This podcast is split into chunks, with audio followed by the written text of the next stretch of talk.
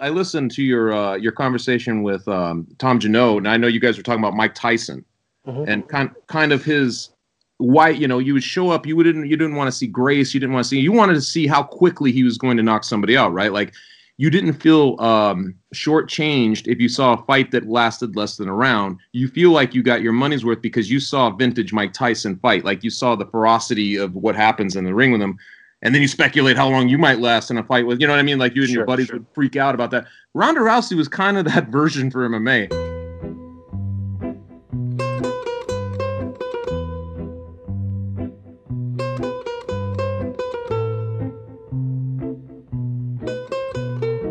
Hi, everyone. Welcome to this week's episode of Tourist Information. Our guest this week is MMA writer Chuck Mindenhall. He's written for such places as The Athletic, the Ringer, LA Weekly, and we get right into the UFC being in the imagination of a Boston based boxercise instructor by the name of Dana White in the 1990s to its selling in 2016 to WME for over $4 billion. Um, Dana White's ascension as somebody who spoke at Trump's Republican convention in 2016, Trump regularly shows up at uh, UFC fights, or his family does. The branding of the UFC definitely seems heavily tethered politically to, to a conservative fan base, to a white conservative fan base, in a way that uh, other sports definitely have been very ambivalent to wear politics on their sleeves. So I was as interested in sort of pulling away from the actual fights to just look at the, the kind of ethos of the sport. It obviously had an interesting intersection with boxing when Conor McGregor and Floyd Mayweather fought. I think that was the second biggest pay per view event in history, which is also intriguing because there has been so little transparency in fighter pay, a very controversial issue with the MMA, even more than in, in boxing, where, as my friend Kurt Emhoff said, you're either rich or you need a second job. It's, it's even more so with the MMA, uh, where the biggest star that the sport has produced is the owner with Dana White. So, yeah, Chuck Chuck was that expert that I really wanted to have on to to look at how this sport ascended as fast as it did and was a $4 billion sale overvaluing its potential? Did they buy MySpace? Or is it on its way to bigger and brighter things? So Chuck, Chuck was a great um, expert just to elucidate a lot of that stuff for me. So I hope you enjoyed Chuck Mindenhall.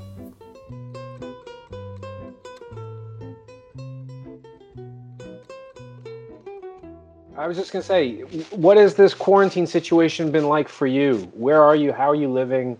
What the hell's going on? Well, it's been uh, it's been interesting, man, because uh, I'm about 50 55 miles from New York City, so not too bad. But I was uh, up, up until early March, I had been going into the city to uh, record uh, a morning combat show with for the Showtime guys. So I was I was still going into the city up until kind of the last minutes, I guess, of it, and then uh, the shutdown is just honestly, man. I, I, you know what I realize about myself is I don't really need to be out too much. That's what I've kind of realized through this process. I've uh, most of my work is done from home anyway. Um, it's kind of nice not to have to travel to events a little bit. Um, if I'm trying to find silver linings, you know what I mean? Because I was going to a lot of UFC events and things like that. So it's been kind of like this, uh, at least for the month of April. Let's put it this way: the month of April was kind of like this. Uh, restoration period for me. I felt like, man, like kind of just getting it back together, focusing again, things like that. I've been trying to use it that way. Um, and so far, you know, it's it's not been too bad. I haven't been too affected. I, I have two kids, and they've been very good through this whole thing. So, um, yeah, it's been it's been going as well as it possibly can, honestly. Yeah, it's it's bizarre, isn't it? I mean, I keep trying to wrap my head around. I guess the first thing is the rent situation in New York City and, and across the country. But for, for journalism, like with no films, no concerts, no sports, how long does this go on? Like, I don't really have any clear sense of the horizon at this point. Yeah, I think that that sense of uh, not knowing, right, is kind of what looms over all this. I, I feel like you kind of get up each day and you go through your business and you, you try to keep it as normal as possible. Like for us, I'm at the athletic. I just kind of, you know, it's kind of business as usual. Uh, I don't know how much you follow the UFC, man, because I know sometimes you've mentioned it and talked about it, but they are trying to push through. Obviously, they keep trying to push through and hold events. They've got one scheduled for next week. Um, and it looks like they're going to go through with it. So you try to kind of focus on basically doing what you have been doing. But I got to say, man, you see, you know, you keep reading the news, you see the figures, you see the layoffs, the furloughs, you see the, uh, you know, journalism in general has a hard time, man. It has a hard time. Then you get a pandemic involved in this, and I feel like that's an opportunity, you know, to kind of uh, to yeah. prune and and make more sense of it. It just feels like we're watching the world change in real time, and I'm not sure a lot of it's going to go back to where we had it, you know, uh, where where things felt normal and all that stuff, and I think that sense of not knowing where it's all headed, man, is uh, it's the hardest thing to juggle. Just that kind of abstract feeling of what the future holds here, but trying to maintain, man. You know what I mean? I, I think it really does break down to a principle of saying like, I'm going to try to do this day at one day at a time. Like we say that type of stuff, but we actually have to kind of like try it now. You know, like just focus on the day ahead of you. Yeah, it's interesting because uh, tomorrow is going to be five years since boxing had its biggest fight. I mean, by some metrics, not in terms of quality, that's for sure. but I remember, I remember covering that fight and just thinking, if this is as bad as every indication says it is, except for the sales, this is as much uh, emblematic of uh, how I feel about being in this country right now and where things really are yeah. And I and I'm kind of amazed that boxing still has the power to do that. And yet I felt like the tone of the piece after, and you know, Mickey and I, Mickey Duzyj and I worked our asses off to do a 22,000 word deadline piece with like 30 pieces of art. But I remember just thinking, God, it's so fucking negative. It's just so dark and negative, and Vegas feels dark, and all these high rollers are here. Uh, but I, I feel like now, five years later, with what's going on, as you say, what was normal before, like, is going to seem like a utopia now that we were living under. And that is a weird thing to wrap your head around how irrevocable much of this massive change could could look like i think. It's not going to be cosmetic. I mean it's a massive overhaul. It really is man. And it's funny you say utopia. Like I, I was thinking about this. You know, if you if you flashed back to 2000, in the year 2000, um, the UFC, the particular sport I cover, MMA, was still in a very dark place. I feel like most people considered it, um, you know, just basically a taboo. I don't think anybody really thought it was going anywhere. I don't think there were too many people who thought it was going to blow up into anything that it's become. But if you were to say in 2020 that in 20 years cage fighting, barefoot cage fighting, was going to be on ESPN and kind of running basically the sole sport running on ESPN at some point in 2020. I would think of the dystopian future. I'd be like, oh my God, right, we right. reached into this, uh, we've reached into some kind of, um, you know, Mad Max sense of what's going on. It's so bizarre to me, man. Uh, and I, and I gotta be honest, I haven't been able to wrap my head around this whole thing. Um, just the lunacy of all of it. You know what I mean? Like just covering this, covering the sport in this moment, and plus wrapping your mind around all of the bigger, like you're mentioning, changes that are going on. I will say though, man, I'm, I'm glad you pointed that out. There is a pervasive negativity. Uh, which fight were you talking about there, though? Oh, Pacquiao Mayweather. Okay, good. I, I, just wanted to make sure that that's what we were talking about. Uh, yeah. It's it's funny because uh, you know I know, I know. I think I've seen you kind of commenting on the, uh, you know, the Mayweather uh, McGregor fight, right? And I was out yep. there for that, and it's, you know, it's just a BS situation, uh, money grab type of situation. But the negativity surrounding the fight game, and I think just kind of in general, and I don't know if it's a social media um, influence or maybe it's a combination of things. It's certainly felt at live events like that nowadays, man. I just, I, I feel like the romance probably the reason you get into writing about the fight game and probably the reason you get into um, you know journalism or any kind of long form reading all of that type of stuff was based on some kind of connective you know um, psychic thing going on between writer and reader. And i i feel like that place is very difficult to pinpoint at the, at this point in time man. It's very very different times. Well I, and i i also think like i want to get into this in a deep way with you because because you, are right. I mean this is is the uh, definition of tourism for me is I've written a couple things about your sport, and I've never gone to an event. I've bought one event, which was you know Conor McGregor. I was sent his alcohol by the PR people, sent it over to Bloomberg, and I don't drink. You know, yeah. I have a glass of wine every now and again.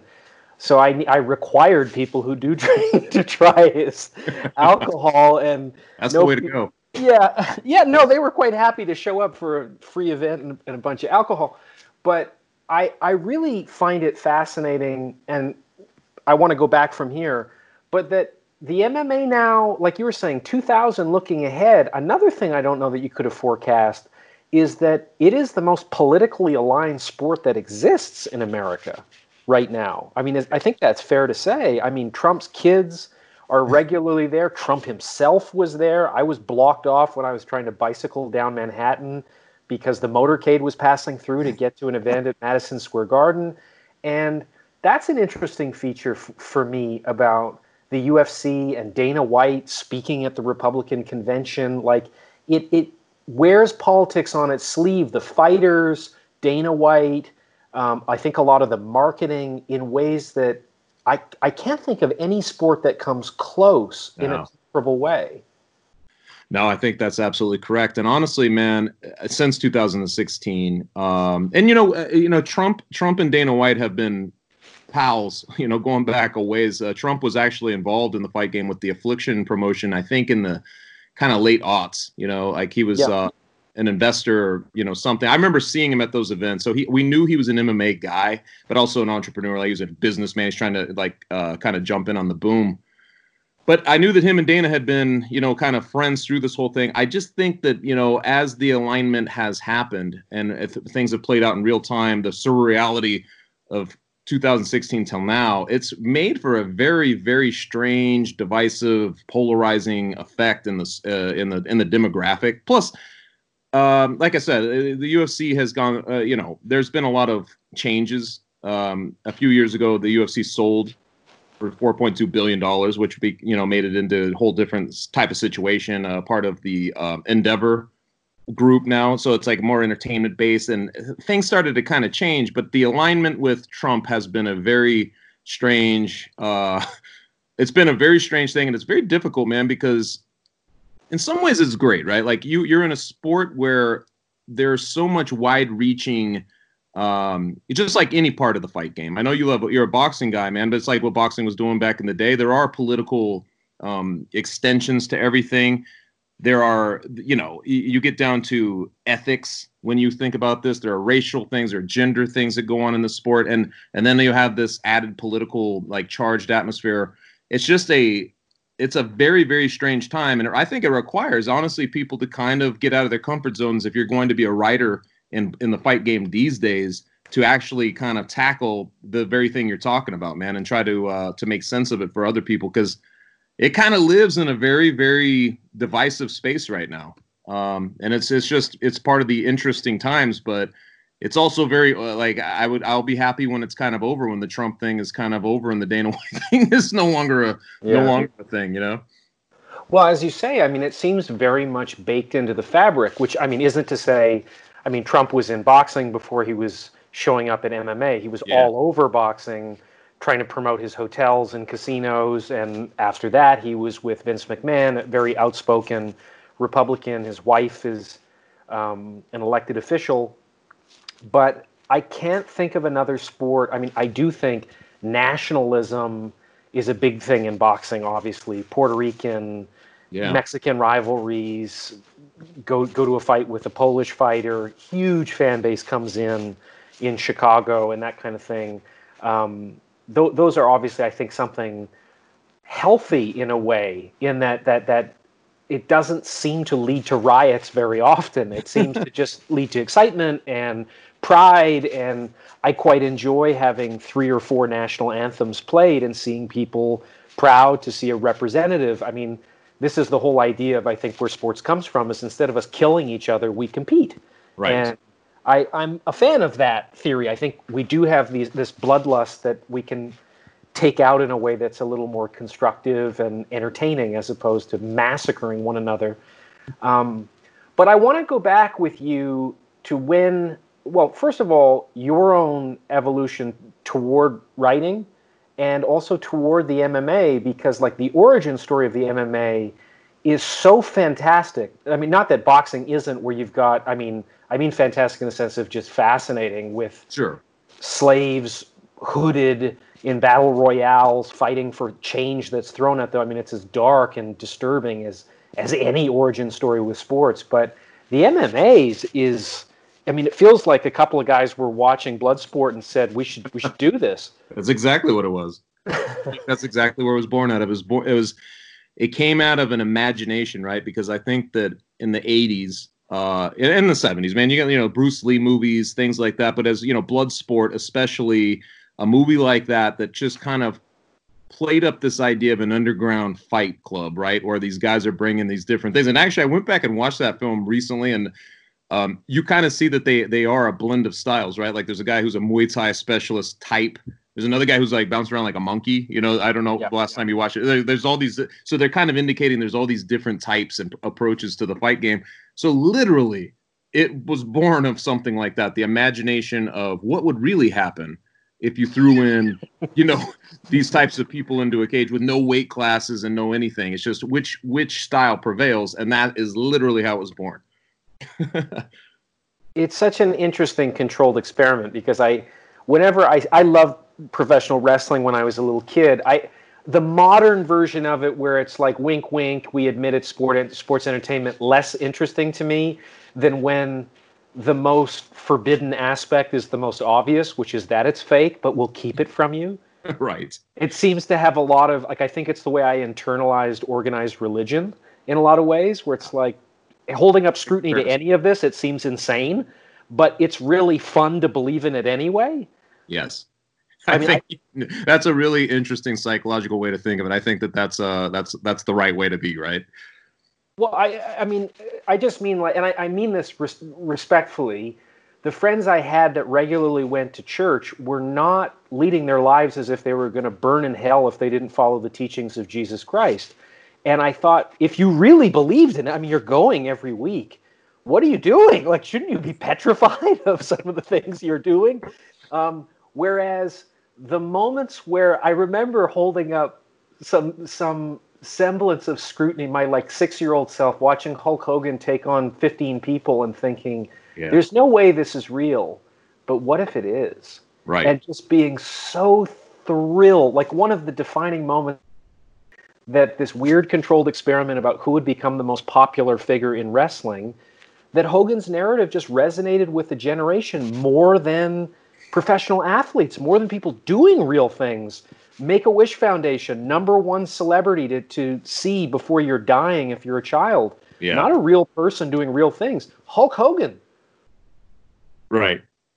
So, I mean, with MMA, I agree with you. I mean, this is an, a sport that originally, I don't think anybody was really believing that this would become a mainstream 7 p.m. ESPN programming where your kids and, and it's family viewing, safe safe family viewing on on a regular channel from where it began but like how did dana white a former personal trainer steer this into something where it's so commercially viable he isn't laughed out of the out of the country for saying it's going to be bigger than the NFL his words i'm not right. i'm not editorializing he is quoted as saying it could be bigger than the NFL and to underwrite that statement which seems absurd at face value sells the fucking thing for for 4.2 billion dollars.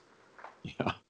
It doesn't make a lot of sense, man, but I I have so I got into the sport a little after Zuffa's purchase. I mean, where you're really watching it. Uh, Zuffa's purchase, I think, was in 2002, and that's when Dana White and the Fertitta brothers purchased the uh, UFC from its darkest moment, where it was not being regulated, wasn't being sanctioned. I think most states it was still illegal. Um, but there were few. There were few, and this is where Trump early on came through for Dana White because those first couple of UFCs under Dana White's um, guidance happened in Atlantic City uh, at you know with Trump at, at, his hotel. So it was kind of where they started, but I I think that he really did take a page from the Vince McMahon playbook, right? Like and understood a little bit of that fact versus fiction, um, that fine line between playing those two up a little bit. Um, but really, it came down. I mean, honestly, it's just the, the guy just he's he's kind of masterful in a in a very thought out way. Like he he knew that they had to get into every state, and it, the process was really just going to be about education, and it was going to be something about like proving over the course of time. Now, you you being a boxing guy, I'm sure you've heard this that they always talk about. Well, it's safer than boxing, right? Like we don't have the um, you know the eight count and all that stuff. If there's a flash knockdown, the fight is over. If the referee deems that he's uh, not uh, intelligently defending himself, t- things like that. There was this long process of going from state to state. Um, they took Marc Ratner, who was uh, the, the, Nevada State Athletic Commission like head at the time. They brought him in to work at the UFC and basically educate all these uh, you know judges, regulators, all that type of thing. Mm.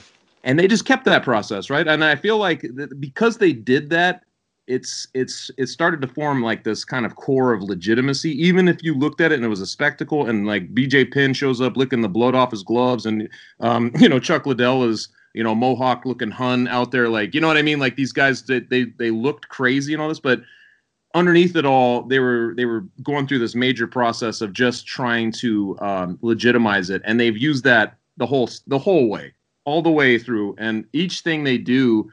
That term legitimacy is always the term that like diehards cling to until you know uh, it gets a little weird as you get into the ESPN era and all that stuff because now it's like there's the backlash of like sellout and all that stuff, people change their mind. But legitimacy was the whole thing. And I thought that Dana White handled that um, very thoughtfully. Like he brought in the right people and they just did it the right way. And it helped that they had like a few stars along the way, especially once Conor and uh, Ronda Rousey and those types showed up. But um, it's just been step by step, man. It's been very strange to watch it succeed against basically all odds through this whole process. Oh, and it's I mean, I think he he did a stellar job. I mean, it's staggering its profile the way it was raised with the amount of opposition that they faced and skepticism, political opposition. I mean, obviously famously John McCain, human yes. cockfighting and that kind of thing. But I remember just I mean, initially when it was coming out because I mean, I was a teenager just beginning with boxing and like amateur boxing and to see guys come into a boxing gym at that time and be like, "Yeah, you're pretty good with hand pads, but do you want to try jujitsu?" And I was like, "You mean like Bruce Lee shit?" And they're like, "Yeah, you want to try that stuff?" And very quickly, uh, this was very instructive for me. Was sparring with these guys and just fucking annihilating them. And the moment they say, try my thing, and recognizing that if we had a street fight, I would be killed in six seconds, right. I was like, well, I can see psychologically how this would appeal to a lot of fans to be like the real fighting is this. Yes. This is you know this is something that's a lot more complex than what boxing is and and it doesn't necessarily like I was talking to to somebody about the benefits or I guess like a comparative analysis of how somebody like Ronda Rousey can become the face of an entire sport, transcend the sport, maybe transcend all sports with what she, where she was for for a, a little while, a couple of years it seemed like, um, in a sport where there was rampant misogyny from the top down, uh, a huge push to never allow women to fight, according to Dana White, didn't want women to participate, um, with the amount of money she was making, that she was the face of the sport, and you compare it with somebody who also has an Olympic pedigree, much more Olympically accomplished than Rousey and Claressa Shields in boxing. Right. Um, who just, despite trying to put on a show and sell her fights with trash talking and that kind of thing, there is no equivalent to Rousey or many of the elite female fighters in the MMA where women fighters, I think, just their anatomy does not allow them to be very heavy knockout punchers, quote unquote, exciting in the sense of most of their fights are not being stopped as a result of the damage that they're inflicting. Plus, they've got two rounds. sorry, Right. two minute rounds working against them. Um, and I, this is always a little delicate to talk about because I don't mean it in a misogynistic way at all. I, I just find that if you can add kicking to the equation and more threats to the fighting style, it does appeal in a way that, like, if you're comparing the WNBA to the NBA, a casual fan, lowest common denominator of what's exciting is watching dunks. And you're Yes. not seeing many dunks in the WNBA. And I think knockouts is a fair equivalent with with fighting for a lot of fans. They don't they aren't screaming with joy when you get a a decision at the end of a fight, which is a grueling battle of attrition. So I just I just wonder the Rousey effect in the MMA, like how does something like that happen? I guess in, in female tennis, you have some stars that I think have been bigger than men. I know that the, the pay scale is, is still pretty unfair in, in that domain, but what Rousey achieved just seems totally unprecedented in, in Yeah. all sports. So so walk me through that walk me through that journey that she had to become what she did and how quickly it Yeah. You know, honestly, man, I believe it was a perfect storm, like you're mentioning. Uh, I I really believe, and Dana White obviously is one of the, you know, he's one of the. You'd have to point to him first because he's such a um, a ringleader in that sense. You know, he's the guy who whatever he puts out, there's going to be 50% of the fans are going to echo it like it's their own thought. But when he's basically saying like there there will be no female fighters in the UFC ever, right? Like he's basically making that proclamation, even as Strikeforce, which is the rival league at the time, has some, you know, some commodities coming up. Basically, Ronda Rousey being one of them, but there were a few. Cyborg uh, was part of that, and uh, Miesha Tate. There were a few kind of biggish names uh, that were kind of breaking through in big ways in MMA. I think part of it was the psychological hurdle first and the kind of conquest of Dana White. Like once he got on board, right, and like gave entrance at UFC 157 for Ronda Rousey, and when and she became kind of like the Trojan horse for women's MMA, it became a big deal. Like so people paid attention. I was at ESPN at the time. I remember ESPN paid attention. It was like uh, you know, it felt like the the, the larger world was paying attention to what was going on suddenly. But here's the thing, and I know I, I was I listened to your uh, your conversation with um, Tom Junod, and I know you guys were talking about Mike Tyson Mhm. and kind kind of his why you know you would show up you didn't you didn't want to see grace you didn't want to see you wanted to see how quickly he was going to knock somebody out right? Like you didn't feel um shortchanged if you saw a fight that lasted less than a round. You feel like you got your money's worth because you saw a vintage Mike Tyson fight like you saw the ferocity of what happens in the ring with him and then you speculate how long you might last in a fight with you know what I mean? Like you and your buddies sure. would freak out about that. Ronda Rousey was kind of that version for MMA for women's like women's and it, it's it was way bigger than just um fighting at some point but like the fact that she could destroy you in seconds these were people who were pretty good fighters you know? Like she's taken out um you know Cat Zingano for instance who was really good at the time.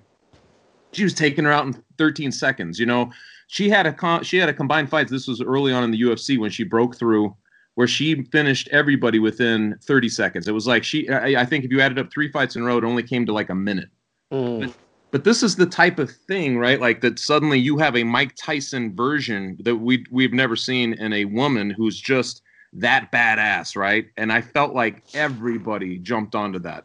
She became, in in terms of like the bubble of MMA, she became like the Royce Gracie what he was to Brazilian Jiu Jitsu, like we were talking about, like uh, at that original UFC, she became the Royce Gracie that basically uh, for all women. And I even to this day, you talk to any female fighter in, in mi- mixed martial arts, I feel well, unless they kind of preceded her in the timeline for you know, there's a few of them still lingering, but most of them say like they they basically got in the sport because Ronda Rousey, or they acknowledge that you know they wouldn't be where they are, they wouldn't be getting the money they are, all that stuff if it weren't for Ronda Rousey. I just think she was that phenom, but I think it was literally kind of in that Mike Tyson vein, right? Like you were we weren't tuning in to see, like you mentioned with Clar- Claressa Shields. You, you know, you knew she was going to annihilate whoever they threw in. It was like the stake sliding under the door. And I think that uh, I think that that really sold, and the fact that she could be that form and also show up on a red carpet the next night, you know what I mean, like dolled up and all that stuff. It just she she could be all she could kind of be anything you wanted her to be, and I think that's how she did it. Um, it's kind of played out very differently since since uh, she's been out of the UFC and some some things have changed, but where she was in the sport at that moment was I, I don't even think the UFC sells for you know four billion dollars if she doesn't have that that moment. You know what I mean? Absolutely. Yeah. No. And I mean, I think I remember the effect being something similar to you know, number of actresses in Hollywood, if not all of them, legitimately criticize Hollywood for not creating good, interesting roles for women. That that, that the roles are supportive and and cliche, but every now and again you get sort of Sigourney Weaver playing Ellen Ripley in Alien, or you get Jodie Fisher, uh, sorry, Jodie Foster's role in Silence of the Lambs. It's so unexpected that it becomes transcendently surprising yes. about like this new way of looking at somebody in a genre which could be more cliche and Rousey had that that it was just sort of like imagine Mike Tyson as a as this beautiful blonde yeah. terrifying nightmarish scowl on her face coming in just annihilating everything in front of her. And it was just so arresting. I mean uh, it became this must watch thing. Um, i think even for casual fans of sports, uh, not just MMA fans or casual MMA fans. Um, but I also I also wonder the MMA compared to boxing um, seems to have had some issues where in terms of producing sustainable longevity with its stars like Rousey was gone as fast as she arrived. Tyson was there for 20 years. Yes of course yeah um, Mayweather was there for a 20 year career. Ali was there for a 20 year career. Most of the big names, it took a while for them to catch on. Mayweather was not popular for the first half of his career. You only need to like look at look at the Arturo Gatti Mayweather fight that put him over. Nobody was paying tickets to watch Mayweather for that fight. Or right. Very few people. Um, and it seems like the MMA, because the structure is so different, like I, I, I wish I want you to speak to a Mayweather can handle himself in terms of the opponent picking once he becomes the A side in a way that it seems no UFC fighters have the agency to do. They are forced to take tough fights when yes. they're most difficult and most dramatic, which from a consumer standpoint is fantastic in the short term but long term, for the longevity of these fighters and being able to pad their career or make more money and that sort of thing, um, it doesn't seem terribly advantageous for these fighters to um, because I just think it's a much more dangerous sport to uh, to protecting a record than than boxing because boxing is just a much more limited sport. Uh, not not to argue which is better in any respect, but if I'm worrying about getting kicked or submitted, it's there's just so many more things to worry about. It seems sure. like those variables lead to a lot more instability and chaos and unpredictability in the results that generally in, in my opinion the ufc produces more excitement on a fight by fight basis most of boxing seems like sort of classic cowboys and indians fights right. you know, the winner almost always beats the underdog so I wonder how you see the UFC and Dana White trying to deal with the fact that, like, right after that sale, for example, it seemed to go from its best year ever in terms of pay per view buys to yes. suddenly everybody is walking walking away or beaten out of the sport, and it's not really clear where the next big stars are coming from, and you're getting not just walking away from the sport, but you're getting pinched with all kinds of PED tests for a lot of the major names Anderson Silva, Jon Jones. Um, George St. Pierre is leaving the sport after coming back. He only sells 900,000 pay per view buys. So it seems a bit like where Dana White is projecting in a sort of Trumpian way that it's going to be the biggest thing ever. the data doesn't seem to support, the data seems a lot more modest in terms of where it's headed or a lot more uncertain. So I wonder, can you speak to that in, in the MMA with the structure of fighters being forced to fight the best fights at the best time, which I think is is a huge reason why it's overtaken boxing in popularity is just most of the great fights in boxing are not happening when people want to see them between the people they want to see. Yeah, it's a very astute um, thing you're talking about because honestly, that is what that is the big uh, differentiator, right? Is that the UFC has always kind of prided itself on being giving the fans the fights they want to see. That's actually a Dana White uh, Maxim. Like he'll just he'll say that all the time, um, and I think that that has been basically the mentality. Uh, I can remember having a conversation with the matchmaker Sean Shelby at one point. Uh, you know, basically about and this was right at the heart of Ronda Rousey's uh, when she when she was the champion and seemed invincible, right? Like, and they were kind of just throwing her opponents and she's taking them out. I can remember him saying, like, you know, my job is to find the person who's going to beat her, and mm. thinking like that is very different than a boxing model, right? like you're like yeah. he's he's basically saying like I want to find the person uh, who's going to go in there and beat her. And I thought, and I remember we argued about this, and there were multiple other people in the room. You have this argument of kind of like, why would you want to do that? Isn't this what exactly what you want? You want this person who's basically bringing eyes to the UFC. Like her pay per views are blowing up. It feels like the most compelling fighter you've ever had. But it's like the mentality was, you know, you you beat them. You add doubt to the scenario. This is what they're selling, is you're adding the doubt. Like boxing was always like, well, this guy, he, he's you know, he's a ten to one underdog. He probably he has no chance. You know that sort of situation. And these ones, it was almost like they're they're always trying. Even with Ronda Rousey, when she seemed that far ahead of the field, they were still looking for the person where doubt could be cast on the situation. And I feel like that's kind of the secret of the success during the Fertitta run was just to you know, if if uh, George St. Pierre is fighting, who can you who can you get in there? Like, well, he didn't want to face Johny Hendricks, but Johny because Johny Hendricks is a great wrestler who can neutralize a lot of um, St. Pierre's strength. So they wanted that fight. You know what I'm saying? They wanted to to let the imagination try to figure it out, and they let that kind of be its its allure. And I I feel like that is the best part of it, but it has backfired plenty of times, man. Um, they shoot themselves in the foot with this exact same scenario. There are multiple times where a champion, uh, somebody breaks through and becomes a champion who does, you know, if you're looking at it straight from a business standpoint, is maybe going to do a quarter of the business that the person they beat was. You know what I mean? Like, and it, right. it or or it throws something into chaos that didn't need to be in chaos. It goes a little overboard. Um, why they do that, I you know, I think that the UFC that's their business model. It's to kind of you know they're not real concerned about uh, getting 20 years out of a person. I think they want to have stars that will have a shelf life, you know, of t- five good years. You know, if they can do that and they can kind of put them through all the, the, things and then and then have the baton pass to the next guy, that's what they want. And uh, that I mean, there's never it's never been expressly said, but I, I you just have to look at its history under Zuffa and then now the current UFC to see it. Um, there's no there's no such thing as protecting its stars. It's a star building business where they just they make them vulnerable at every at every turn. That's what kind of separates it, I think. But it's a uh, it's a it's a unique man. I'm sure from an outsider, I know you don't watch a ton of this, but from an outsider, I'm sure it looks very strange. If it's strange optics, if you're used to the boxing model.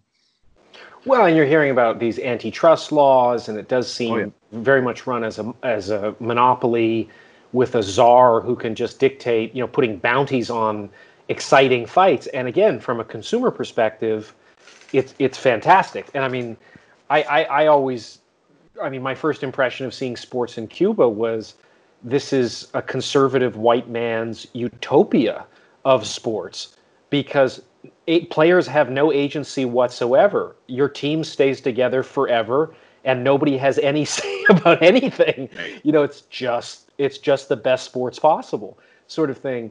But but I mean, it also seems pretty apparent that beating beating the man or beating the woman, nobody who beat Ronda Rousey the last two times became Ronda Rousey or anywhere close to it. True.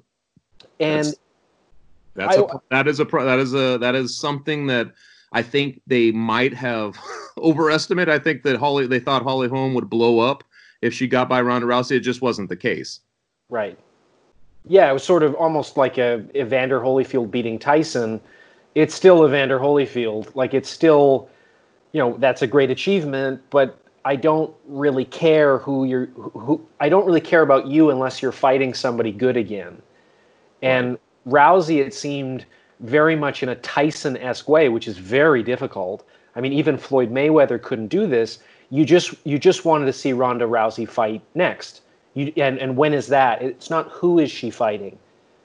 Very, right. very few fighters ever achieve that degree of marketability where we're just asking when are they fighting next, not who. Yeah, 100%. And I think that part of that is this very this willingness like you mentioned with reli- like the religion um it, there's this willingness to believe in her invincibility and to let hyperbole like just basically control everything. I i you know there were there was somebody i, I think it was clay travis who said that ronda rousey has to fight floyd mayweather. He wrote an article about this and I, you're seeing things like this and it's just it's absurd right? Like it's absurd but there's something about the drunk public at this moment especially like with guys like mike tyson how drunk everybody gets together on this and so that you let it go as far as it'll go you let it get as absurd as it will and you bank on this idea of her own invincibility. As long as that is the tension right behind it all i feel like they could they have something. You have this huge star that's uh that's living up to this ridiculous standard. And um it's just, it's it's a bizarre uh, it's a bizarre setup man but she was able to pull it off for a lot longer than i think people thought she would. And and i mean i, I always feel weird because i've gone to a, i've been invited to a few sort of private pressers for claressa shields and the moment she steps up to to talk about the narrative of her career and who she's fighting and everything it's nothing but basically telling us all to fuck off that we we have that all of the media has been oppressing her achieving her deserved marketability. And i'm always struck by this because I, I, I, contacted her her people to to go to colorado to cover her and stuff. And you know she does have a great story but the other problem is, is that her story has been told everywhere, and it's been told everywhere at, at the most prominent places that it can be told. She has her Netflix documentary, and the bottom line is, is in terms of it motivating people to spend money to watch her fighting, it does almost nothing. She has no marketability, and and the personality is not winning. I understand the intrinsic misogyny and racism, sure. and and maybe with Ronda Rousey, it really helps that that when you when it's announced that you're doing like the body issue and ESPN magazine stuff, it sells a lot of copies. People want to see her physically. Um, she's on the cover of a lot of magazines. She fits the more stereotypical um, I, ideal of sort of a model looking looking female, and her race helps and all of that. But I wonder I wonder for for the MMA in general, what is the next star that's going to have that kind of impact that Rousey did? Because I don't even know that. I mean, Conor McGregor certainly. Yeah. Seemed yeah like the biggest that I think it's ever produced. I mean, do you think he's bigger than Anderson Silva was? I mean, it seems like it. He's. I think he has I think he's the biggest star. I think Ronda Rousey would be the only one who kind of compares to Conor McGregor. They're the only two completely transcendent stars uh, that we've had in MMA. So I believe these things are perfect storms, man. And with the, you know, they like to throw around this it factor, and it certainly matters, right? Because people like um, it's like the you know the the I, I know you mentioned this before too. The Max, was it Max Kellerman the four corners thing? Yeah, yeah, yeah. So, so you were talking about this too uh, in that in that interview. But basically, the four corners. If there's a basketball game, there's a baseball game. There's somebody uh, you know slam dunk whatever, and then there's a fight. Which way are you looking? You're looking at the fight. The UFC really plays. You know what I mean? It, it loves to throw that idea out there, but it helps if somebody is steering it so that it's basically uh, making you want to watch the fight. And I feel like there's certain people in this industry who have that, whether it's through like their fighting style or how they get it done, if they're just these devastating knockout artists or whatever it is. But there's it's all it's it's a layered thing. I, I think some people have a more of a compelling force behind them where you just want to tune in uh, just given who they are. It, it matters to you vicariously almost to see to kind of see how it plays out like you feel personally invested.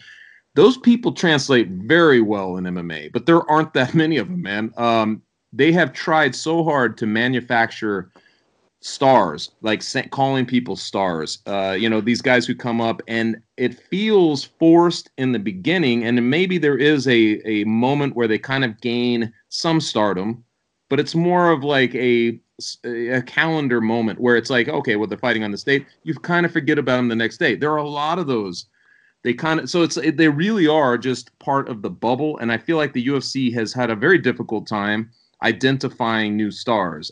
But the people you were talking about, Ronda Rousey was the perfect storm because, like you mentioned, she's this blonde bombshell type who um, comes in and destroys people with her judo. She also had an Olympic background, right? Like, so yep. she's throwing people around, arm barring them in like 15 seconds, and um, she's a great soundbite. She's the she's kind of given like I I ain't no do do nothing bitch. You know, remember this whole thing? Sure. Like she was, and you and she's got like Beyonce uh, shouting her out and all this stuff. I mean, it, it took on a culture of its own based around this like invincibility and so she had that it factor on in ways that we'd never seen in the sport conor mcgregor was kind of like the caricaturized version of the irishman that you always wanted like you wanted to see this mm-hmm. guy who was like this fighting irishman who um, was sharp as a whip understood was uh, you know almost um, jubilantly materialistic right? Like he's like he's gonna go buy the suits with the pinstripes that say fuck you and all this. I mean people loved every it's like he, anything he does was magnetism. It was like it drew people in.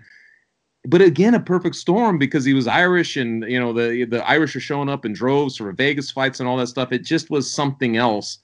And again he was kind of transcendent in the way he was knocking people out and things like that it's very difficult. Trust me man. I'm watching the sport and you're like who is that next star? Who's the guy? And they, they have a couple of people.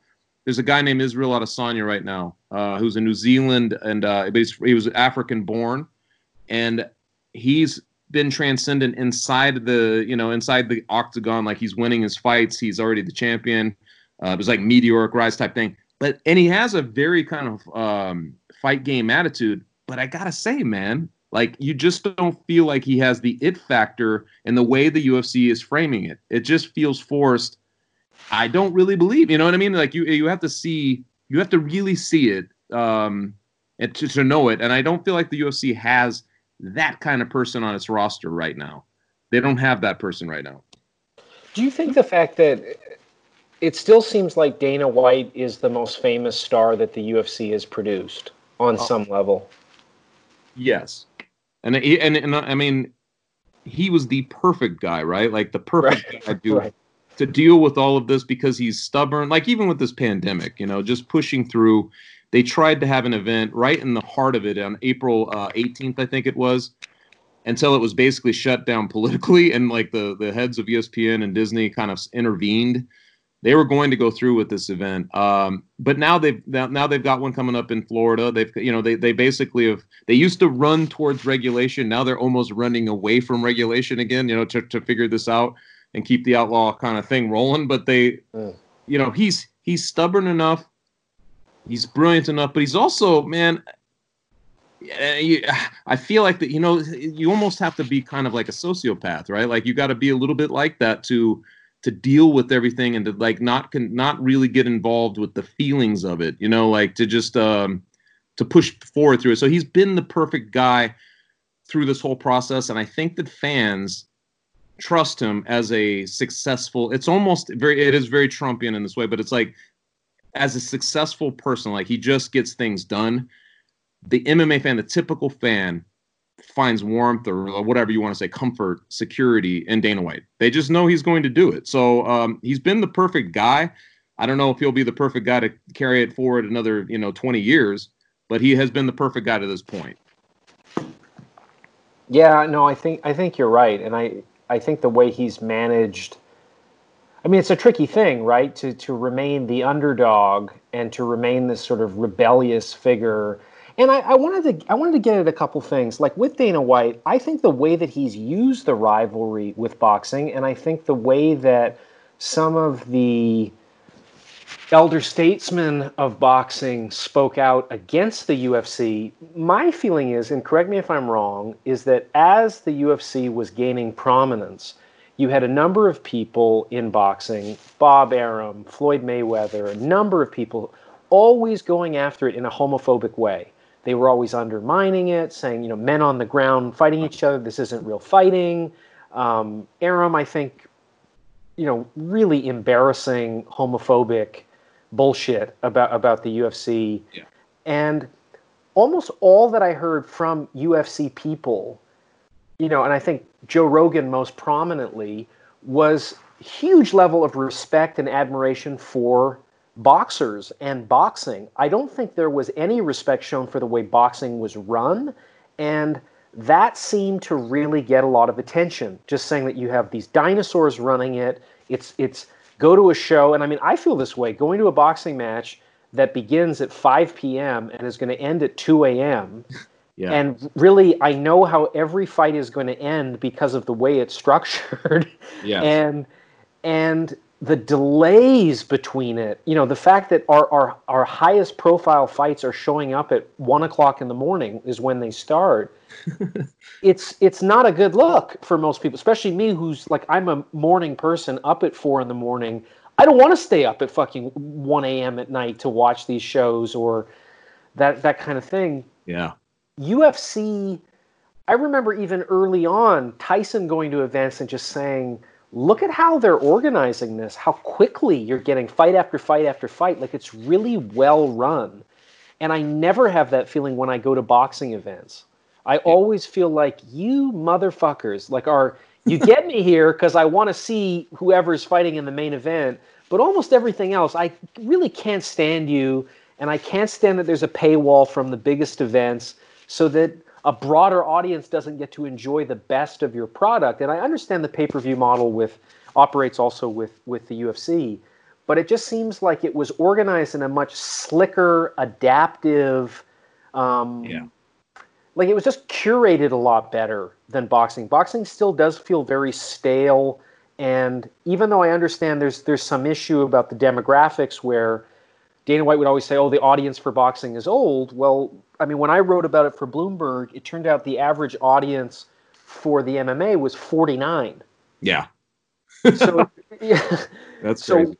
what he was saying and what the data supported were were quite at odds, but I wonder how look how do you look at let's say Joe Rogan's role where he seems to have a bigger audience with his podcast as a result of largely I think like his announcing MMA and to some degree, a lot more recently, being being a stand-up comedian who who I quite enjoy. But how does somebody like that garner, I think, eight million Twitter followers and such oh, a yeah. gigantic audience on his podcast?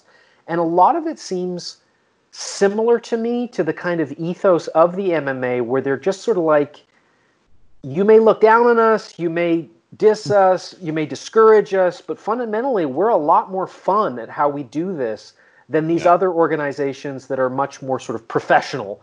And we have this rebellious uh, figure in Dana White steering us who doesn't sound like a suit. He doesn't sound like a corporate type. Yeah. Um, I just wonder, like, look, what is?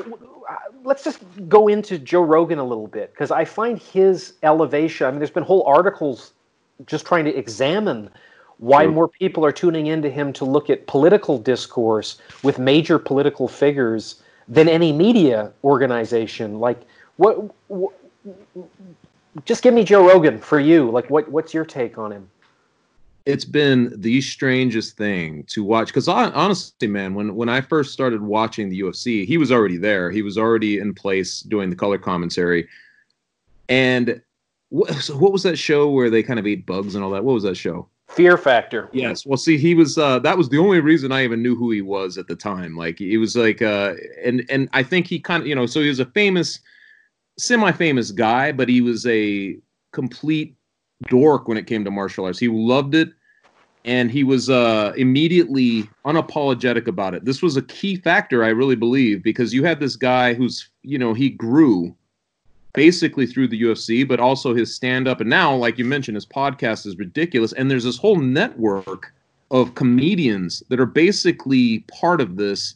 Uh, you know, the Theo Vons, these guys who like uh, kind of are all part of this uh, Joe Rogan, you know, atmosphere, and, and they all love mixed martial arts. And they so it's like it becomes like this whole secondary thing and even Brendan Schaub, who's a UFC uh, fighter, a former UFC fighter, like is part of that group, and uh, Joey Diaz, all these guys. So it, it, becomes like this nucleus on this other side, these comedians. But the but they all of them are so reverent of the sport that it kind of like it, it changes a lot of people's mind. I think the people looked at it like kind of like this cult cool or um, something like that at some point. But the big thing was obviously the jujitsu, right? Because uh, I think that Joe Rogan has always been a jujitsu guy and if you're looking at the sport, like you were mentioning uh, at the top of what you're uh, saying, it's a weird optical. If you haven't watched M- MMA and you tune in and there's two guys lying supine on the ground, one one you know one one guy and a guard, meaning he's got his legs wrapped around the other guy. They're both barefoot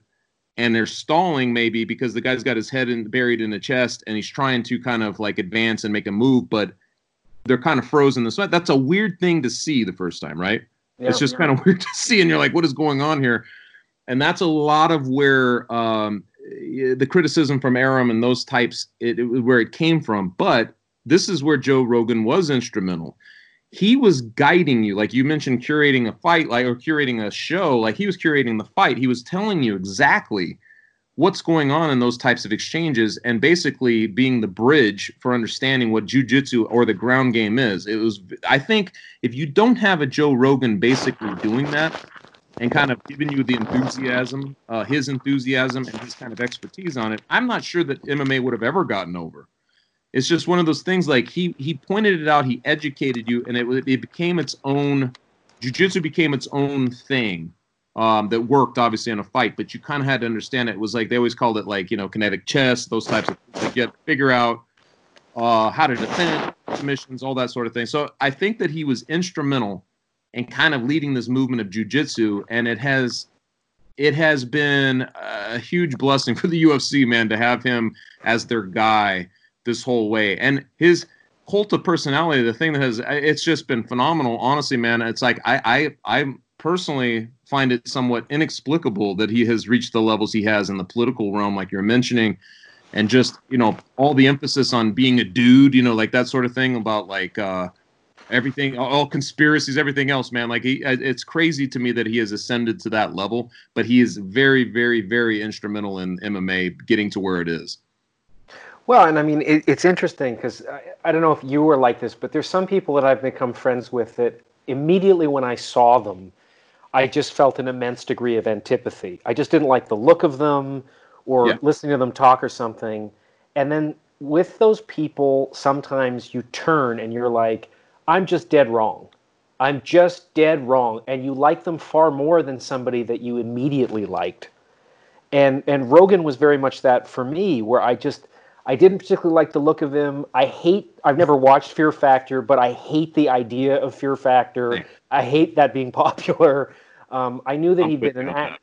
Yeah, it's just awful. I mean, yeah, and and then little by little, like getting exposed to him as an announcer. I think watching highlights. You know, I my gateway drug into to appreciating the MMA was that you had Anderson Silva, who's one of the most inc- incredible combat fighters I've ever seen in my life. Like the thing he's doing, it's I respond to him in a very similar way to watching Michael Jordan. It's just how is he doing that? It, it's like a real Bruce Lee movie. A lot of the moves he's doing, they're mind-boggling.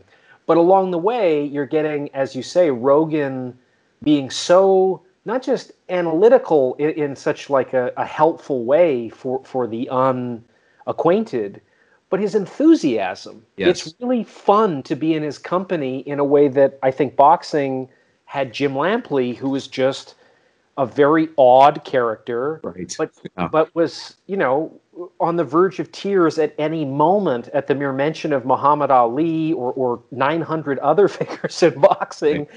and we needed somebody a little unhinged in that way who was so sentimental that they want to break down crying every time they talk about half naked men walking into the ring. Like it was fun. It was just yes. fun. It was like crazy uncle. He sets the it, it, Rogan sets the tone for fandom. He still does to this day. Like whatever his perception is becomes the common perception of what happened in the fight. Um, I would have loved to have read like an AJ Liebling type piece about MMA today, like how it works. I would love to see what old the old you know the uh, the, the, the the chroniclers of old boxing and the, those really great figures would have thought of this sport because uh, you know I, am sure you've read all that that type of stuff, but it's just sure. uh, it would be fascinating to just get their their version of what's going on at this point. But he sets the tone, and I, I think that it's funny with guys like Jim Lampley. He's very poetic, right? Like he's a very poetic and emotionally connected figure to, like you mentioned, a lot of the boxers but he's so articulate. I feel like Joe Rogan's a little bit the opposite. He can be articulate, but he's also just he loses himself. It's almost like you know, and I know he loves to to get high and all this stuff, but it's like uh, I think he loses himself in his commentary to the point where you get on his vibe. You know what I mean? Like you ride yeah, his yeah. vibe, you ride his uh, his perception of what's going on, and people have really, really liked it. There are a few that hate it at some point, but it's I mean it's kind of the it's the experience. MMA the part of the experience is Joe Rogan. The UFC experience is Joe Rogan. I, I think you're absolutely right, and I mean for me for for me what turned me into somebody that is curious about Joe Joe Rogan's reaction to things was not being exposed to the podcast and finding him through such disparate people that he had on. To have on Bernie Sanders or right wing nuts or documentarians like Louis Theroux or neurologists or neuroscientists is that he would have such unquenchable, ferocious curiosity yeah. about subjects, yeah. have on the absolute top people to discuss these issues and allow them a platform to talk about it in a civilized way for two or three hours, well, there's nowhere else to get it. And it's not as though Rogan is saying he's an expert on any of these subjects. He's saying he's a student of them. He wants to learn. And because he has this tremendous audience, these people will come on and talk about it. I just thought, well, it's the fact that he's so relatable and humble about his aspirations that is so unlike all of media where I know exactly where almost every profile is going after reading two sentences yes. or listening to two sentences on television. And I'm always being told that on a 24 hour network that we we've just run out of time. Sorry, we only had five minutes. Um, it's amazing to me that Joe Rogan fills the hole for people that have an attention span for three hours to listen to people of all kinds of points of view and allows his listeners to not listen if they don't want to listen to it. You know, like like eh, can we just be a little bit grown up that uh, you know i've listened to a number of the people he's had on that i profoundly object to as people oh, but sure. i'm yeah. but i'm really glad to have a couple hours to really see what they're about and similarly he's had people on where i see the twitter responses this person should never be allowed to speak for two or three hours and i listen to them and i think that objection tells me a lot more about twitter and those kind of strident signaling Twitter people right. than it does about a person who, you know, I mean, like kind of like Jordan Peterson is a prime example where I don't particularly like a lot of his ideas. But I mean, if a Canadian professor from the University of Toronto is unlistenable for three hours in a civilized conversation with Joe Rogan, where are we? Like, yeah. it doesn't seem like that big a deal. His eyes get wide at like the uh you know the process of discovery. I think that he i think that somehow he kind of hitches the wagon. I mean his whole fan base on the idea of an epiphany possibly happening. You know what i mean? Like he i think he wants to hmm. know. He wants that moment of clarity. He wants the epiphany uh somewhere along the way. And i I, I agree with you 100%. It's like the difference between being a listener, right? A very good listener, uh, and the person who wants to give you the version like a storyteller. He's a listener first and um, because he's that, it, it, works. It works, and he does that in uh, he does it in his commentary too, man. Like it's like he's trying to discover um, something through the process, and I feel like that psychological approach to it has been very, very. Um, it's been very good to him, but it's I think his fan base really relates to that, like you said. You know, you made a key thing. That's that's it. That's why I respect him, and that is that he is a listener first that's exactly it. Like Jim Lampley is a talker. Jim Lampley is known for the great statements he said, and he's he's great at it. Jim Lampley is a complete professional to be informed about everything that he's doing and, and maintain a standard. What I love about Rogan is that he's a listener and he's a proud amateur at everything he's doing in an industry where everybody is waiting for their, their turn to talk and to use subjects as much as they can for their own ambitions um, it is an interesting element of Rogan that he does seem to have all the enthusiasm of an amateur. And it seems like there's also an interesting parallel that like Max Kellerman in boxing was kind of the, the whiz kid who knew everything about all the old timers. But he he also gets a lot of criticism in that he's not really a listener at all. He's always trying to show you how much he knows about everything and he does know a lot. He's incredibly knowledgeable, but it's it's a lot more pleasant. I'm I'm always uh, I'm always impacted when I listen to Rogan's podcast by the pauses that are there. They're really long and yeah. they're really unexpectedly long, um, not interrupting people uh, and interrupting their flow is is like I'm just aware of how rarely I'm encountering this with not just guests, but a lot of guests that I don't think he agrees with in any way, and I'm I'm I'm kind of stunned that there isn't more of it.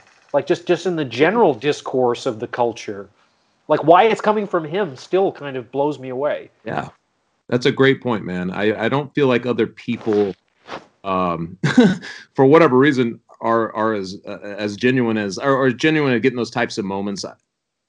You're right, man. It's so varied. I, I, I can remember he's there have been a couple of times where he's spoke his version of the truth. He, he dresses somebody down essentially on his show, and uh, I know he did that to Brendan Schaub, who he became very good buddies with afterwards. But uh, it's it's unique that he just I, I think he's got it in him to kind of be a lot of different things. Uh, but like we mentioned, I think he want he's curious. I think it starts with his curiosity. But if he sees something, he's certainly not afraid to tell you. Um, and I think that that also kind of just aids his whole thing. But man, it's I'm telling you right now, I, if there's no Joe Rogan, I don't know that the UFC is where it's at. I, it, this is this has to be one of those things where you look at Dana and what he's been able to do. You look at Joe Rogan, what he's been able to do, and the types of audiences that they've captivated and kept and held for this amount of time. Um, and then you look at obviously the stars that have happened through. I would put Joe Rogan right up there though with one of the most instrumental guys uh, to make MMA what it is. It's just it's it's been very very um, just it's been amazing to watch, man. If I'm being honest, like it's been amazing to see something like that play out. Hmm. Well, and so going forward, I, I mean, the biggest. I, I want to get your take on Mayweather McGregor and uh-huh. McGregor making as much money as he did, provided like with boxing and MMA intersecting in this sort of sideshow environment, the gigantic pay per view success that it was. But it also seemed to illuminate that the biggest star in MMA is making what, 10 times what he was making? in yeah. with a boxing component. Granted, it's a Mayweather thing, so it's not just boxing. Right. But but that has been a constant thing that has dragged the MMA is that these fighters are not making the kind of money they should be and it seems very zero sum with the top people at the in the UFC versus the people that are risking their lives and the blood, sweat, and tears of their careers and much shorter careers than boxing typically produces. So, can, yeah. can we speak to that a little bit? Those two issues. McGregor has been very so. You, we mentioned early on the model, like the model between boxing, the model between MMA, just how it's how the whole thing is run. The one exception, and I think that this has caused endless, you know, infighting and kind of like small mutinies within MMA, is the treatment that Conor McGregor has been a, been given by the UFC, and then also just what he's been able to accomplish by being bold enough to go and do it. And he's he's shown uh, fighters kind of how to do it that had no idea. Like there's a lot of people who don't pay attention to the boxing model in MMA that I think opened their eyes to basically what was going on with Conor McGregor. It is a uh, it's a it, to this day, you know, you ask like who's the most overrated MMA guy to um, you know, to a to a fighter, they're uh, you're it's 50% chance they're going to say Conor McGregor. They don't feel like he deserves where, you know, all the kind of accolades he's got, but I think that he has opened the eyes to the business aspect. It's kind of been to the detriment of the UFC if they were if if the UFC is trying to keep everybody kind of um, even keel and without complaint and just going through you know doing their fights and getting the contracts that uh, the UFC that benefits the UFC and all that stuff. McGregor has kind of changed a lot of that perception. Um, I don't know how much of it's detectable um, for people outside the MMA you know atmosphere to see, but it's a lot more unrest um, now that McGregor has been in there. But in terms of the fight, were you asking about the fight itself with uh, with uh, Mayweather? Yeah, well, just just that the the profile of it, and yeah. I mean, just its nature seemed, apart yeah. from the sort of sui generis thing, but uh, really embarrassing to watch. I mean, yes. from my perspective, I don't know what sure. it was like for you, but just speak to as you're covering the sport and you get the you know the most profitable athlete in history with Mayweather. Weird to say, but it is Yeah. it is a fact. Um, I don't particularly enjoy that that's a fact, but it's a fact. Um, comes into to a contest with Conor McGregor that has a slight amateur bo- background in boxing, and I remember like going on ESPN radio shows and stuff, and they'd be like, "Well, doesn't he have a puncher's chance and all this?" And I was like, "Well." No. Yeah, yeah, but like a, a T-ball player getting pitched to by Nolan Ryan in his prime, do you think a home run is going to happen? Right. Do you really think that that's going to happen? Like, do you understand how good Mayweather is at this very strict Yeah. discipline that Conor McGregor has almost no training in? You think in three months that's going to happen? Like, it was just bizarre. Like, um, it was it was perfect. Okay, so the end result was obviously very embarrassing. I I, I was at the fight, um, and I was around all the hoopla and the buildup, and I mean they had a whole tent of media. It was almost like the Super Bowl. There was like press, you know.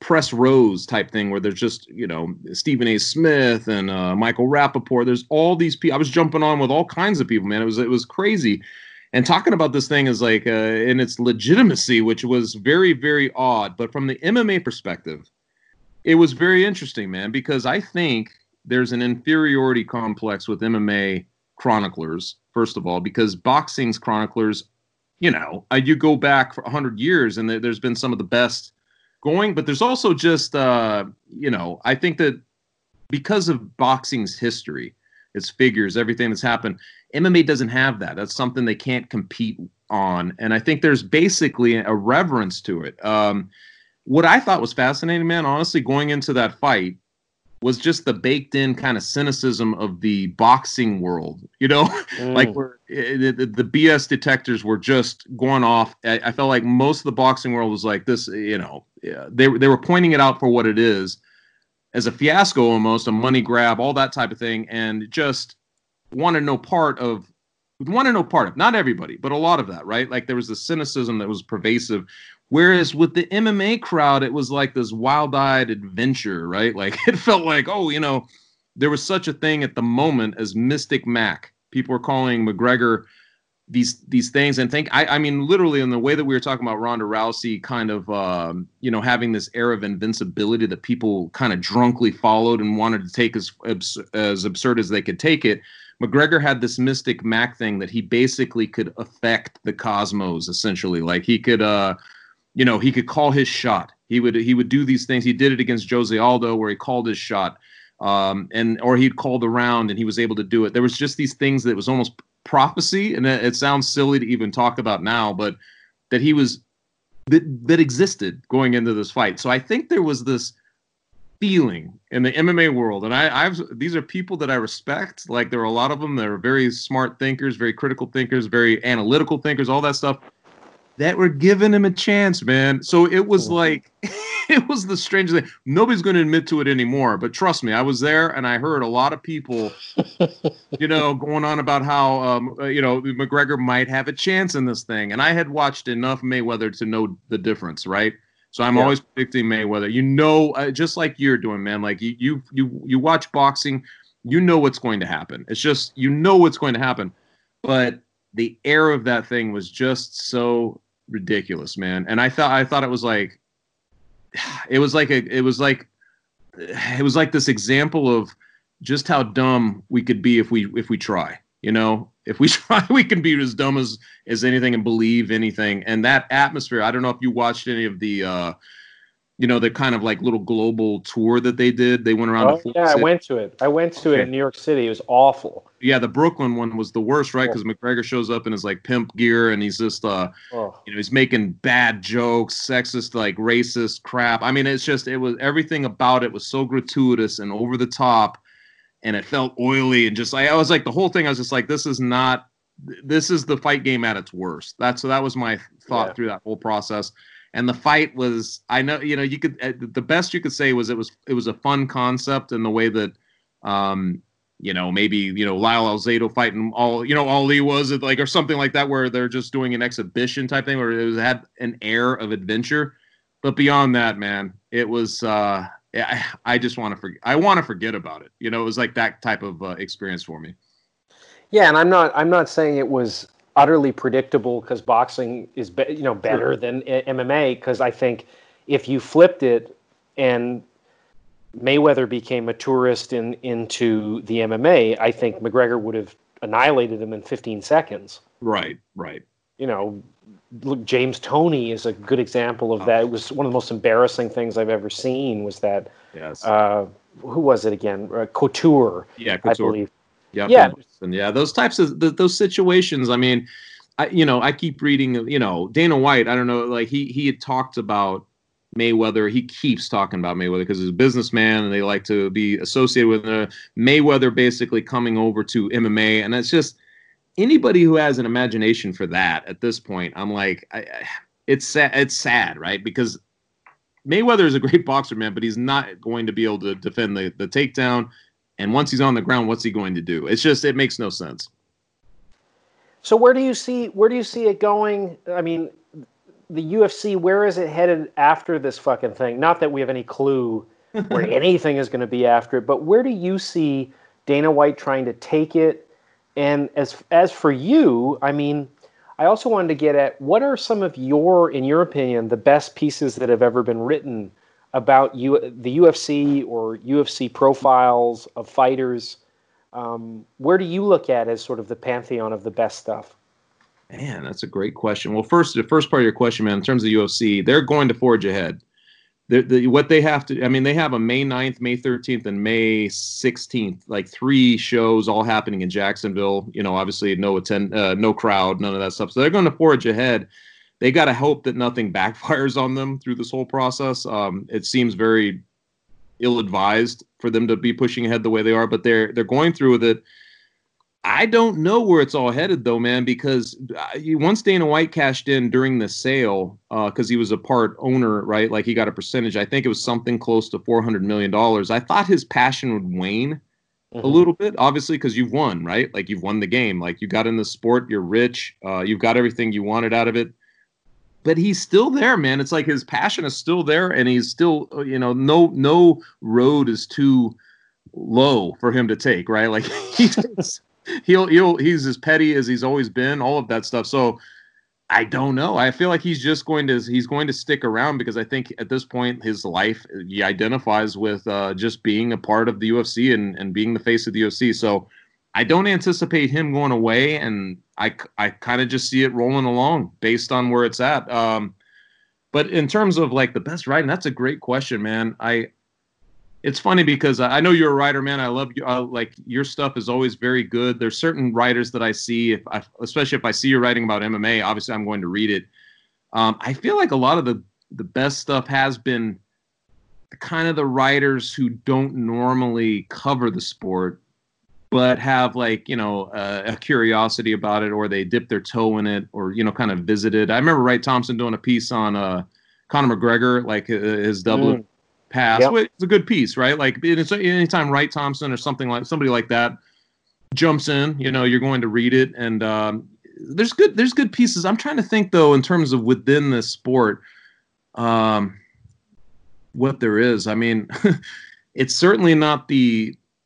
It's not like boxing where you can just point out uh, you know, piece after piece or book after book. There, there's just not a lot of that.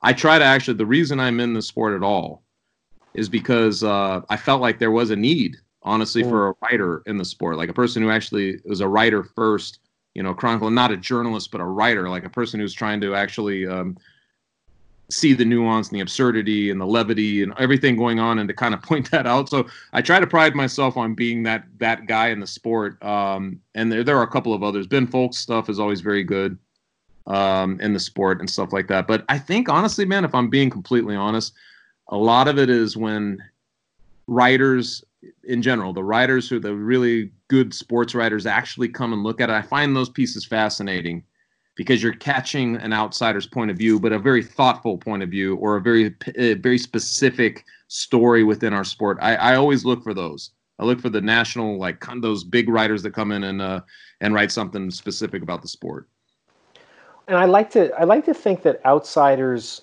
I mean, obviously, I want people knowledgeable about stuff, talking about stuff. like I, I am for expertise, but I remember something, and I, I found it like a useful counterpoint to I think where journalism is headed, where you know uh, some of the older journalists that I've spoken to on this podcast say there's just too much I in journalism, and I'm like, well, there has to be a lot of I if you're only really allowed to write about your own perspective.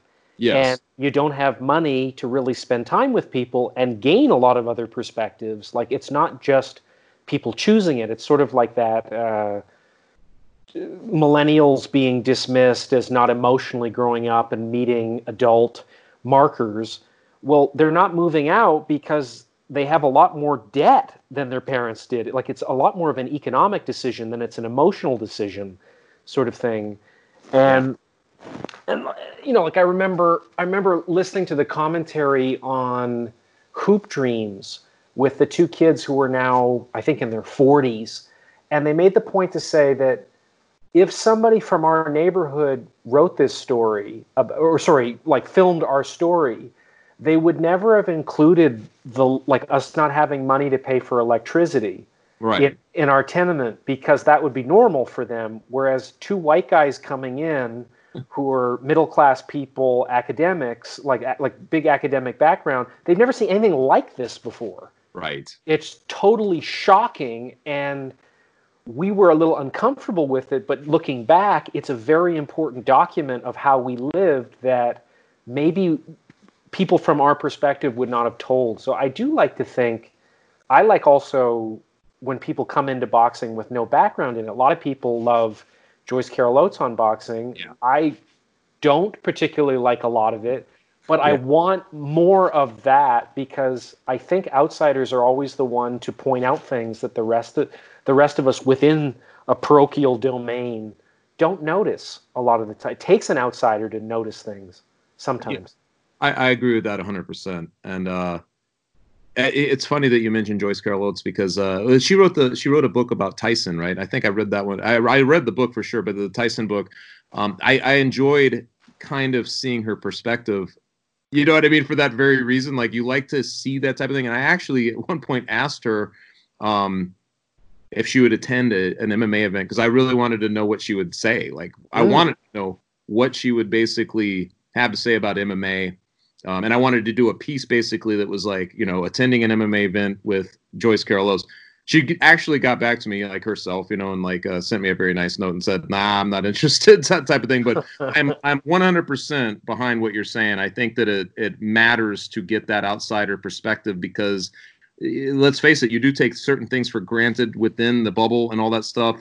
And sometimes there are major things going on that, whatever reason, are just blind spots in your coverage. I mean, and I, I think that um, somebody coming in and pointing it out and kind of making it more broader, you know what I mean? Like for for a more access and more entry, you know, for people who don't know the sport.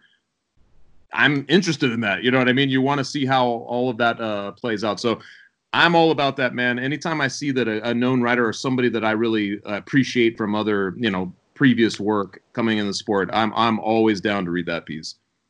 Yeah, I mean, I, I think you know she's an incredible writer and incredibly articulate. What I what I disagreed with in some of her writing, and and also, I mean, I was drawn to it because she really focused on the Mike Tyson phenomenon. Yeah. Is is I just thought her coming in and saying we're cheering on Mike Tyson because we know if he wasn't doing this in a ring, he'd be outside doing this. I thought, well, that's kind of a, that's kind of a leap Sure. and and I don't. I'm not saying that you know Mike Tyson obviously did do a lot of things outside of the ring that were violent, but she seemed to suggest that all boxers were acting out suppressed aggression and rage and would otherwise be criminals, except in this one sanctioned domain. And I Right. just thought, well, like, what the fuck do you know about it? Right. No, I agree with you 100%. Um, Like, like, I like, what like, like, like, would every clinical psychologist of serial killers would like they're opting to be obsessed with serial killers as opposed to serial killers who don't have a choice and are compulsive. But we don't we don't say like this is a really sinister thing to pursue obsessively if you're doing it from a clinical distance, right? Yes.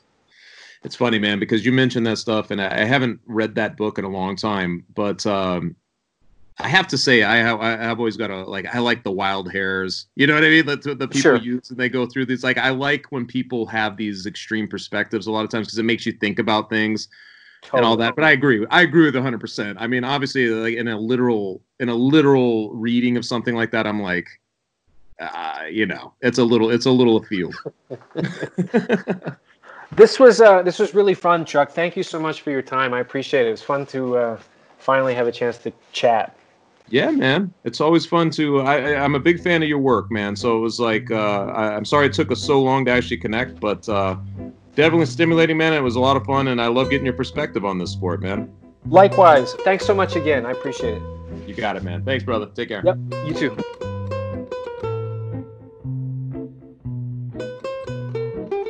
Thank you for listening to this week's episode of Tourist Information. The producers for this show are George Alarcon Swaby Dolgan Media, myself, Bryn Jonathan Butler, and our audio editor is Anda Salaji. Thanks for listening.